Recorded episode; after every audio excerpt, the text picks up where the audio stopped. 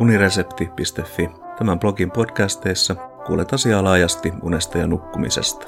Nimeni on Johannes Kajava. Unettomuuden yksilölliset profiilit. Voiko unettomuuden hoito olla yksilöllistä sanan tarkassa merkityksessä? Vastaus on toisaalta kyllä, toisaalta ei.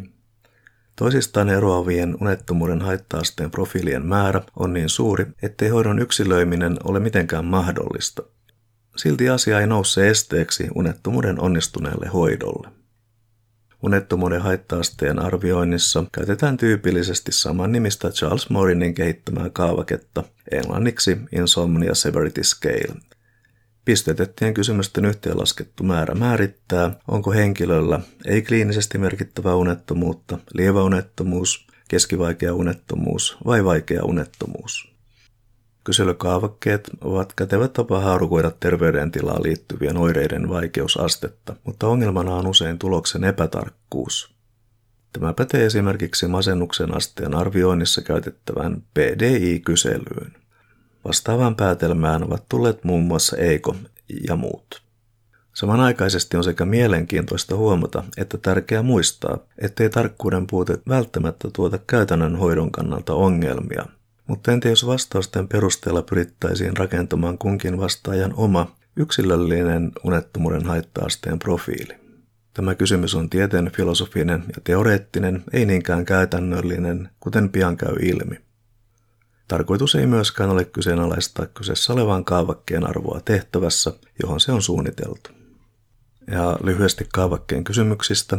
Ensimmäisenä pyritään arvioimaan univaikeuksien vakavuutta. Alakohtina ovat nukahtamisvaikeus, unessa pysymisen vaikeus ja aikainen herääminen aamulla, siis nämä perinteiset. Sitten pyydetään arvioimaan, kuinka tyytymätön tai tyytyväinen henkilö on tämänhetkisen nukkumiseen. Seuraavaksi häntä pyydetään arvioimaan, mikä on nukkumisongelman häiritsevyys päivittäisen toiminnan kannalta. Kysytään myös, kuinka helposti hän ajattelee muiden huomaavan nukkumisongelman heikentävän vaikutuksen elämänlaatuun ja lopuksi kysytään, kuinka huolestunut tai ahdistunut henkilö on tämän hetkisen nukkumistilanteen vuoksi. Jokaisessa kohdassa on viisi vastausvaihtoehtoa, esimerkiksi ei lainkaan lievä, kohtalainen, vakava tai erittäin vakava. Kuten voi laskemalla todeta, kaavakeunettomuuden haitta-asteen arviosta tuottaa peräti 78 125 erilaista täysin yksilöllistä unettomuuden haitta-asteen profiilia. Tähän vielä täsmennyksenä, että mikäli kyselyyn vastanneen henkilön kohdalla esiintyy useita ei-oiretta vastauksia, toisin sanoen siis nollapistettä, tai yhteispistemäärä jää alle kahdeksan, ei kyseessä ole kliinisesti merkittävä unettomuus. Entä mikäli kahden eri henkilön unettomuuden haittaasteen profiilit eroavat toisistaan? Miksei hoidon tulisi olla vastaavassa määrin yksilöllistä? Mainitsin alussa epätarkkuuden, joka kyselykaavakkeissa tyypillisesti ilmenee, mikä tarkoittaa sitä, ettei eroja profiileissa voida ottaa huomioon hoitoa määritettäessä tai toteutettaessa samassa merkityksessä. Hoidon yksilöiminen tällä tavoin olisi siis tietenkin mahdotonta. Ja nyt on tärkeää muistaa, ettei näin tarkka yksilöiminen ole tarpeellista, sillä unettomuusongelman keskeiset ongelmat, nukahtamisvaikeus, unessa pysymisen vaikeus tai liian varhainen herääminen alkavat korjaantua Vähitellen samalla vähenee tyytymättömyys nukkumiseen, tunne uniongelman häiritsevyydestä ja niin edelleen. Lopuksi pohdintaa siitä, onko unettomuus psykologinen vai biologinen oire tai oireen ilmentymä. Tähän aiheeseen törmäsin Markus I. Erosen luennolla ja artikkelissa, jonka viite löytyy tämän podcastin tekstiversiosta. Eronen arvelee, ettei ole selvää, pitäisikö unettomuutta pitää psykologisena vai biologisena ilmiönä, vaiko molempina – ja hän kuvaa näiden välistä rajaa sumeaksi. Mietin alkajaisiksi, vastasiko unettomuuden nykyinen hoitosuositus tähän kysymykseen. Nimittäin ensisijaiset hoitokeinot ovat lääkkeettömiä ja keskeisimpänä vaikean unettomuuden hoidossa on kognitiivinen käyttäytymisterapia, josta olen blogissani hiljattain kirjoittanut enemmänkin.